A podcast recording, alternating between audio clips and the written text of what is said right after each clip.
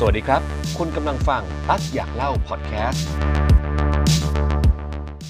สวัสดีครับคุณผู้ฟังครับ นี่คือตั๊กอยากเล่าพอดแคสต์นะครับ ผมตั๊กธิติกรทิมโมเทียนรับหน้าที่ดำเนินรายการในวันนี้นะครับ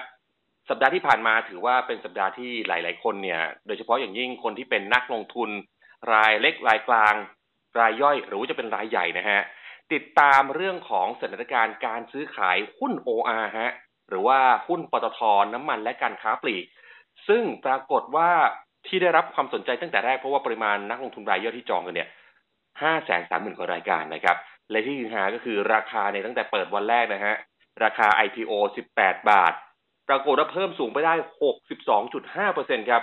ถือเป็นราคาที่เปิดตัวได้สวยอย่างมาก แต่ว่าหลาย ๆ คนอาจจะมีคำถามว่า แล้วทิศทางราคาต่อไปจะเป็นยังไง ราคาที่มันเปิดขึ้นมา มันเกินกว่ามูลค่าพื้นฐานมันหรือเปล่า แล้วก็หลาย ๆ คน บางคนอาจจะต้องบอกว่าภาษาหุ้นนะฮะขายหมูไปแล้วจะกลับมาซื้อหรือไม่อย่างไรนะครับ วันนี้ชัดเจนมากๆนะครับ เพราะว่าผมจะชวนคุณผู้ฟังนะครับ มาคุยกับนักวิเคราะห์ท่านหนึ่งนะครับ ที่ติดตามความเคลื่อนไหวของหุ้นตัวนี้นะครับ แล้วก็มีการประเมินแนวโน้มราคาแล้วก็ทิศทางมาอย่างต่อเนื่องนะครับ วันนี้จะมาชี้แจงแถลงไข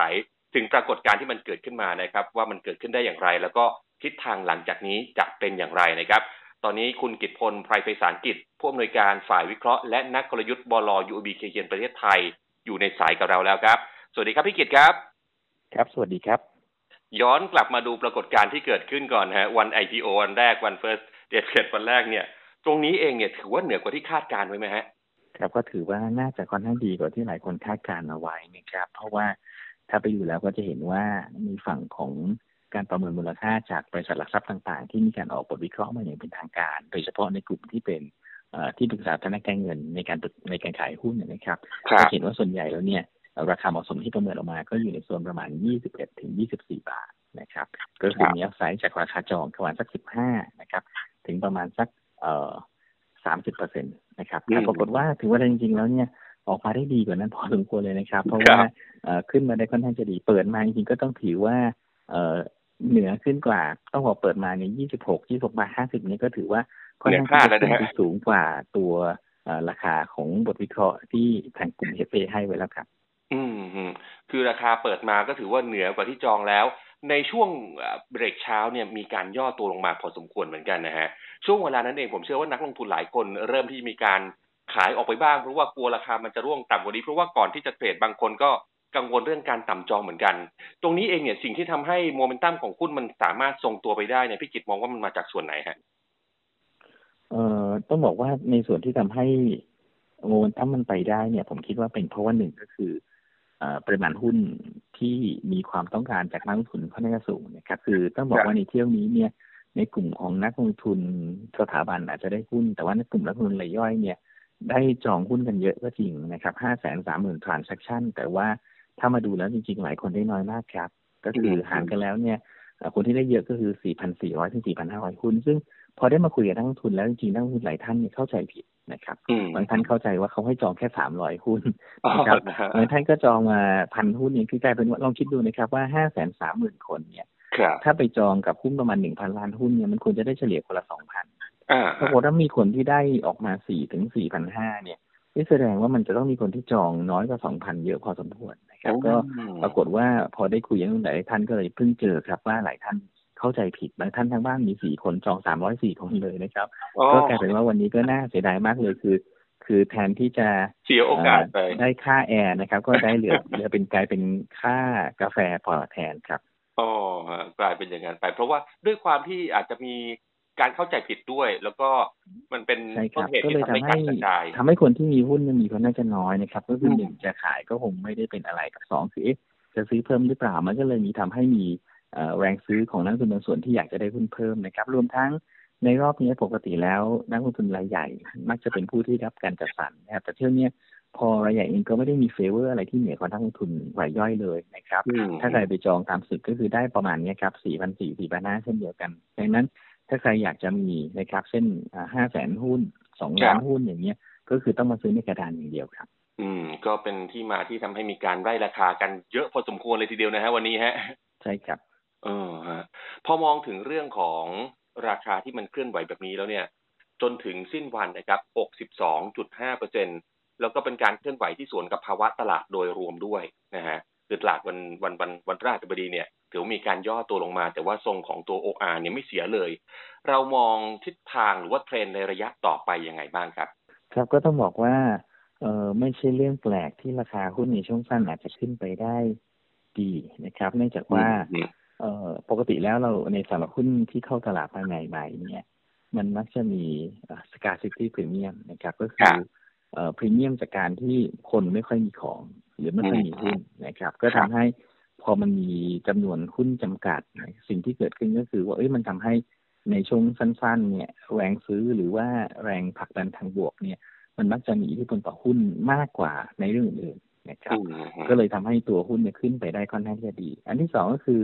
เอ่อ track record ครับในอดีตถ้าไปดูหุ้นอื่น ๆ ในกลุ่มของท่านั้นปตทเนี่ย หลายคนก็จะไปมองว่าเอ้ยเนี่ย ถือนานๆนะครับปตทครับเองจากราคา35บาท ขึ้นไปได้ถึง 440 กว่าบาทนะครับครับโอ้เป็นสิบเท่าเลยเพราะฉะนั้นหรือว่าหุ้นอื่นๆในกลุ่มเนี้ยมันก็มีหลายตัวนะที่ที่ไปได้ค่อนข้างจะดีนะครับ GPSC เองเคยเข้าแล้วก็ขึ้นไปได้เยอะ มันก็กลายมาเป็นเหมือนกับความเชื่อมั่นที่ทำให้นักลงทุนหลายคนรู้สึกว่าเอ้ยอย่างนั้นเราต้องถือนะ เราซื้อหรือว่าเราต้องมาซื้อเพิ่มนะ เพราะว่าโอเค มันอาจจะขึ้นมาประมาณสักสามสิบเปอร์เซ็นแต่ว่าเอ้ยในอดีตเราเคยเห็นหุ้นในกลุ่มนี้ขึ้นไปได้เอ่อสูงพอสมควรเลยนะครับ หรือว่าอาจจะไปได้เรียกว่าหลายเท่าเลยเนี่ย ก็เลยหลายคนรู้สึกว่าเออมันมันน่าที่จะไม่ได้แพงเกินไปในระยะยาวอืมอืมอันนี้ก็เป็นมุมมองที่ที่นักลงทุนที่อาจจะถือครองระยะยาวนิดนึง มีมุมมองเชิงบวกว่า มันน่าจะมีต่อมาอีกหลายเด้งนะฮะครับ ก็ต้องบอกว่าถูกหรือผิดยังไม่รู้นะครับครับแต่ว่าอย่างน้อยสุดเนี่ยการอธิบายให้ฟังว่าเอ้นักลงทุนเองเขามองอะไรตรงนี้ครับ อืมอืมทีนี้สำหรับอีกกลุ่มหนึ่งกลุ่มแรกอันนี้ชัดเจนแล้วนะ กลุ่มที่ถือยาวเนี่ยเออเขาอาจจะมองอนาคตนะฮะมีความเชื่อมั่นว่าอะ ที่ผ่านมาครอบครัวปตทมักจะมีแนวโน้มราคาที่ปรับเพิ่มสูงขึ้น ทีนี้อีกกลุ่มหนึ่ง กลุ่มที่ใจไม่แข็งพอ กลุ่มที่ขายไปก่อน เมื่อเห็นราคาตั้งแต่เปิดเลยนะฮะหรือแม้แต่กลุ่มที่ขายนัดสิ้นวัน ก็ถือว่าได้ราคาน่าจะเป็นช่วงที่ดีที่สุดแหละ คือประมาณ 28 หรือว่า 29 บาท ตรงนี้เองเนี่ยเขาควรจะวางกลยุทธ์ยังไงครับ ถ้าเกิดว่ายังหลงรักหุ้นตัวนี้อยู่หรือว่า อยากที่จะกลับเข้ามาอีก หรือว่าพี่กิจคิดคิดว่าควรจะหาตัวเล่นตัวอื่นไป ควรจะตัดสินใจยังไงดีฮะ โอเคครับก็เดี๋ยวเราลองมาดูกันนิดนึงว่าดีกว่าว่าเอ๊ะถ้าอย่างนั้นแล้วเนี่ยในราคาตรงนี้เนี่ยมันมันคิดว่าเป็นมูลค่าทางธุรกิจยังไงบ้างครับครับคือต้องบอกว่าจริง ๆ แล้วในช่วงตั้งแต่ก่อนหน้านี้หรือแม้กระทั่งเช้าวันนี้เองเนี่ยครับก็มีการดิสคัตในบางรายการนะครับ ว่าเอ๊ะจริงๆ แล้วราคาเหมาะสมของตัวเอ่อ PTCOR เนี่ยกรอบการเล่นมันอยู่ที่ตรงไหนอืนะคมรับเออเราเราคิดให้ฟังว่าเอ๊ะใน 22 บาทที่เราประเมินว่าเป็นราคาเหมาะสมเนี่ย มันมาจากมูลค่าของเขาซึ่ง 30%เป็นธุรกิจค้าปลีก ครับ70%เป็นธุรกิจน้ำมันนะซึ่งธุรกิจน้ำมันเนี่ยการเติบโตมันไม่ได้สูงมากนัก มันครับ PE เฉลี่ยของภูมิภาคคือประมาณ19เท่าอ่า ในส่วนธุรกิจค้าปลีกเนี่ยอาจจะถือว่ามีการเติบโตดีหน่อยนะครับ เฉลี่ยภูมิภาค29เท่านะคอืรับมพอรวมกันแล้วเบรนกันก็ได้ประมาณ PE เหมาะสมที่22นะครับครัก็บแปลว่าเอ้ยเนี่ยคือราคาเหมาะสมในเคสที่มันเป็นกรณีปกติอืแต่สมมุติว่าเราก็คิดให้ทั้งทุนนะครับว่าเอ๊ะสมมติว่าเกิดตลาดมองดีกว่านั้นล่ะ ตลาดอาจจะมองว่า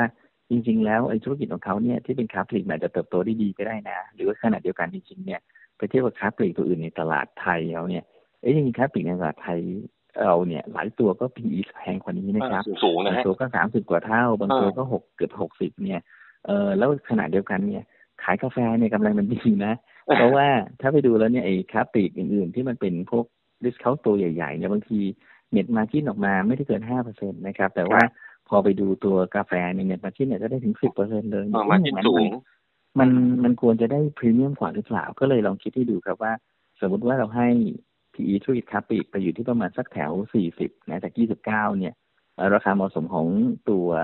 OR เนี่ยมันสามารถที่จะขยับขึ้นไปเป็น 25 บาทได้อืนะครับมแล้วขณะเดียวกันถ้าสมมติว่าเราให้แบบเวอร์วังอลังการหน่อยนะครับสูงสุดแล้วให้ PE ธุรกิจค้าปลีกเนี่ย ขึ้นไปถึงสัก60เท่าเลย พอๆกับระดับของ PCPO อย่างนี้เลยนะคโอ้รับเท่าเซเว่นเราเลยอาจนะจะฮะเห็นใช่ครับ เราจะเห็นราคาเหมาะสมของตัว OR เนี่ย ขึ้นไปถึงประมาณแถว31บาทอ๋อ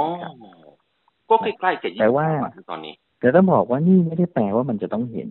นะครับอ่าต้องฟังต้องพูดให้ฟังก่อนนะครับว่าสิ่งที่เราพยายามจะใช้วิธีการประเมินมูลค่าแล้วเราดูความไวดู sensitivity พวกเนี้ยเพื่อให้รู้ว่าจริงๆแล้วเรากำลังอยู่ในกรอบไหนของการเล่นนะครับเราก็จะรู้ว่า ราคาเหมาะสมตัวนี้เนี่ย โอเค อย่างเคสที่มันไม่ได้ bull อะไรมาก ก็ควรจะยี่สิบสองถ้าดีขึ้นมาหน่อยก็ยี่สิบห้า bull มากๆก็อาจจะสามสิบเอ็ดมันไม่ได้แปลว่าต้องไปถึง แต่ให้เรารู้ว่าเอ้ยถ้ามันอยู่ในโซนที่เรียกว่าใกล้กรอบล่างนะครับอืมโอกาส risk reward return มันน่าจะดีกับเรา แต่พอมันขึ้นมาใกล้ขอบบนซึ่งอย่างปัจจุบันตอนนี้มันอยู่ที่29บาทเนี่ยนะคครัรับบเออมันก็อาจจะเริ่มเหลือส่วนต่างไม่เยอะมากแล้ว ถามว่าในเชิงของการเก็งกำไร โอกาสที่มันจะไปเกินกว่า consensusเป็นไปได้ไหมคำตอบก็คือเป็นไปได้อืมนะครับอืมแต่ถามว่ามันเทียบกันแล้วในเชิงปัจจัยพื้นฐานมันตอบโจทย์หรือเปล่า ก็ต้องบอกว่ามันเป็นจุดที่มัน challenge หรือว่า valuation มันจะตึงตัวอยู่พอสมควรนะครับ ซึ่งอืมระยะสั้นๆอาจจะไปถึงก็ได้ เพราะว่าเราเห็นแล้วว่าหุ้นหลายตัวครัเข้าบตลาดมาแรก ๆนะครับ ราคาเนี่ยต้องบอกเลยว่าแนวต้านอยู่ที่ใจนะครับครับไม่มีแนวต้านที่ชัดเจนแต่ว่า พอผ่านช่วงเวลาช่วงแรกซึ่งช่วง honeymoon ก่อนใช่ไหมฮะเปลี่ยนไปแล้วเนี่ย เราก็จะเห็นว่าเออเฮ้ยสุดท้ายแล้ว ระยะกลางระยะยาวหุ้นจะวิ่งเข้าหามูลค่าปัจจัยพื้นฐาน เพราะฉะนั้นนักลงทุนต้องเข้าใจก่อนว่าณราคาปัจจุบันนี่คือพื้นที่ของพรีเมียมจากการเก็งกำไรนะครับอืมแต่ในเชิงของปัจจัยพื้นฐานก็คือเอ้โอเค มันยังเป็นจุดที่ยังถือได้ว่าพอจะสอดคล้องกับปัจจัยพื้นฐาน แต่ก็จะเริ่มเหลืออัพไซด์ไม่เยอะแล้วดังนั้น ตรงนี้สำหรับคนที่พลาดหวังไปคนที่ขายไปแล้วนะครับ หรือบางทีคนอาจจะขายหมูไปก่อนหน้านี้เนี่ยนะครับ ก็ต้องบอคกนเลยที่ว่าขายเยี่สิบสองริ่ยี่สิบเห็สามจุดก็ที่เยอะเหมือนกันนะก็คุณเขียนช่วงเช้าเนี่ยคืนะอพื้นใช่ครับ นี่คือพื้นที่เออที่เรียกว่าเอ้ยถ้าจะตามตรงนี้ต้องเข้าใจนะนี่คือการเก็งกำไร ซึ่งอาจจะมีอัพไซด์อาจจะได้อีกบาทสองบาทนะครับ หรืออาจจะมากกว่านั้นนิดหน่อยแต่ว่าดาวไซด์จะเริ่มเปิดนะ ก็แปลว่าถ้าจะเก่งต้องตั้ง stop loss ให้ดี ต้องเฝ้าคุณได้ ซึ่งทำได้หรือเปล่านะครับอืมซึ่งถ้าทำได้บางท่านมีเวลาในการตามหุ้นเฝ้าได้โอเคก็เก่งได้ แต่ว่า ถ้าเรารู้สึกว่าเอ้ยเราไม่มีเวลาที่จะเฝ้ากับ เราไม่ถนัดในเชิงของการเก็งกำไรเนี่ยอืมในราคาตรงนี้ต้องถือว่าแพงในระดับหนึ่งในระยะสั้นนะครับ แล้วก็อืมการไปมองตัวเลือกอื่น อาจจะดูน่าสนใจกว่าก็ได้ครับ อืมอืมระดับ PE กับเอ่อราคาที่พี่เก็บประเมินเมื่อกี้ก็คือคำนึงจากตัวกำไรสุทธิที่เราประเมินในปีนี้ใช่ไหมฮะใช่ครับ ซึ่งกำไรของปี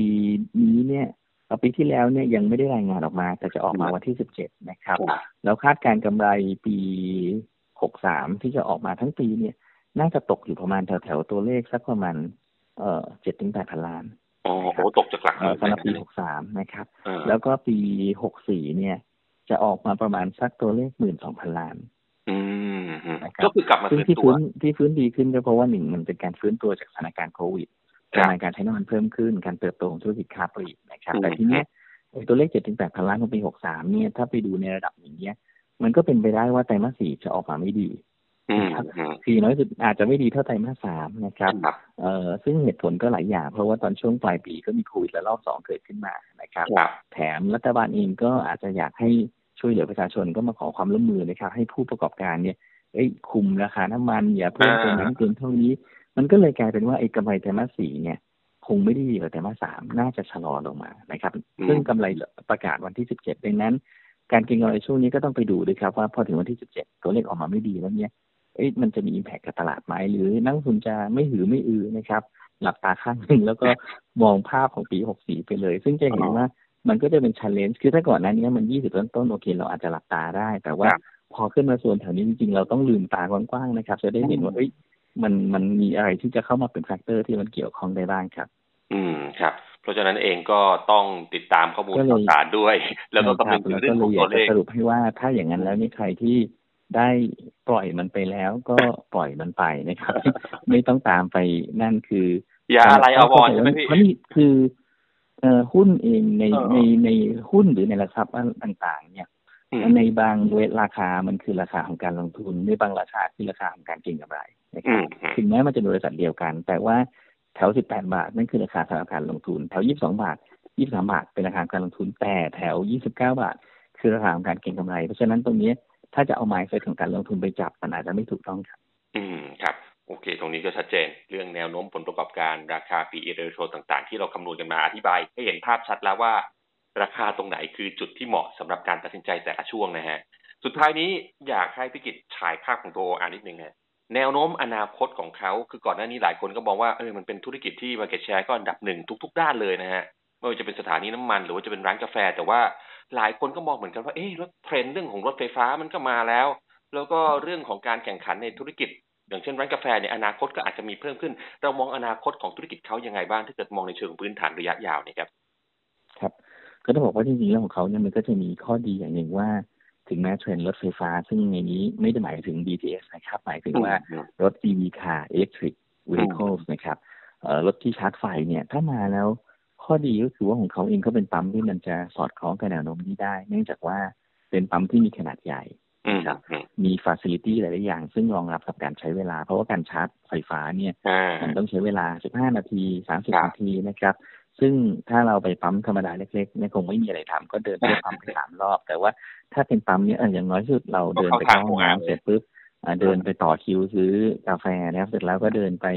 อ่ากินหัวเซ็งฮงนะครับอ่าหรือว่าเอ๊ะยังไม่อิ่มเดินไปกินไก่ในคลาสต่อไก่เนี่ยเท็กซัสต่ออีกมันโอ้โหมีอะไรมันจะมีขนาดนี้คือมันมีช่วงเวลาของการใช้เวลาอ่าที่มันมันพอเพียงกับการที่จะใช้ในการเติมน้ำมันเติมเติมชาร์จไฟฟ้านะครับดังนั้นครับในอนาคตข้างหน้า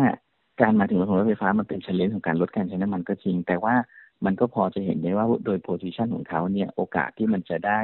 เเข้าสู่ธุรกิจของการ charging station เนี่ยเอ้ยมันมีความเป็นไปได้ แล้วก็น่าจะช่วยทำให้อย่างน้อยสุดความเสี่ยงในขาของการที่น้ำมันจะลดลง มันจะพอมีขาของไฟฟ้าเนี่ยที่เข้ามาช่วยออฟเซตได้ครับ อืมครับ เพราะฉะนั้นเองก็ถือว่ามันเป็นสิ่งที่หลายหลายคนก่อนในนี้อาจจะกังวลแต่ว่าจริง ๆ แล้ว กลายเป็นโอกาสสำหรับเขาด้วยซ้ำสำหรับการที่มีโครงสร้างทั้งธุรกิจค้าปลีก แล้วก็น้ำมันอยู่ในสถานที่เดียวกันนะที่เรามองกันตรงนี้ ใช่ครับอ๋อครับ โอเค วันนี้ชัดเจนนะครับ ครบรอบด้านทุกประเด็นจริงวันจันทร์เชื่อว่าหลาย ๆ ท่านน่าจะมีคำตอบในใจอยู่แล้วนะครับว่าจะตัดสินใจยังไงต่อไปสำหรับการลงทุนนะครับ วันนี้ขอบคุณพี่กิตมาก ๆ นะครับยินดีครับครับสสวัวัสสดีดีคครับรับ และนี่ก็คือทั้งหมดของตั๊กอยากเล่าพอดแคสต์นะครับ วันนี้ลากันไปก่อนครับ สวัสดีครับ ขอบคุณที่ติดตามตักอยากเล่าพอดแคสต์ พบเจอกันได้ทุกช่องทาง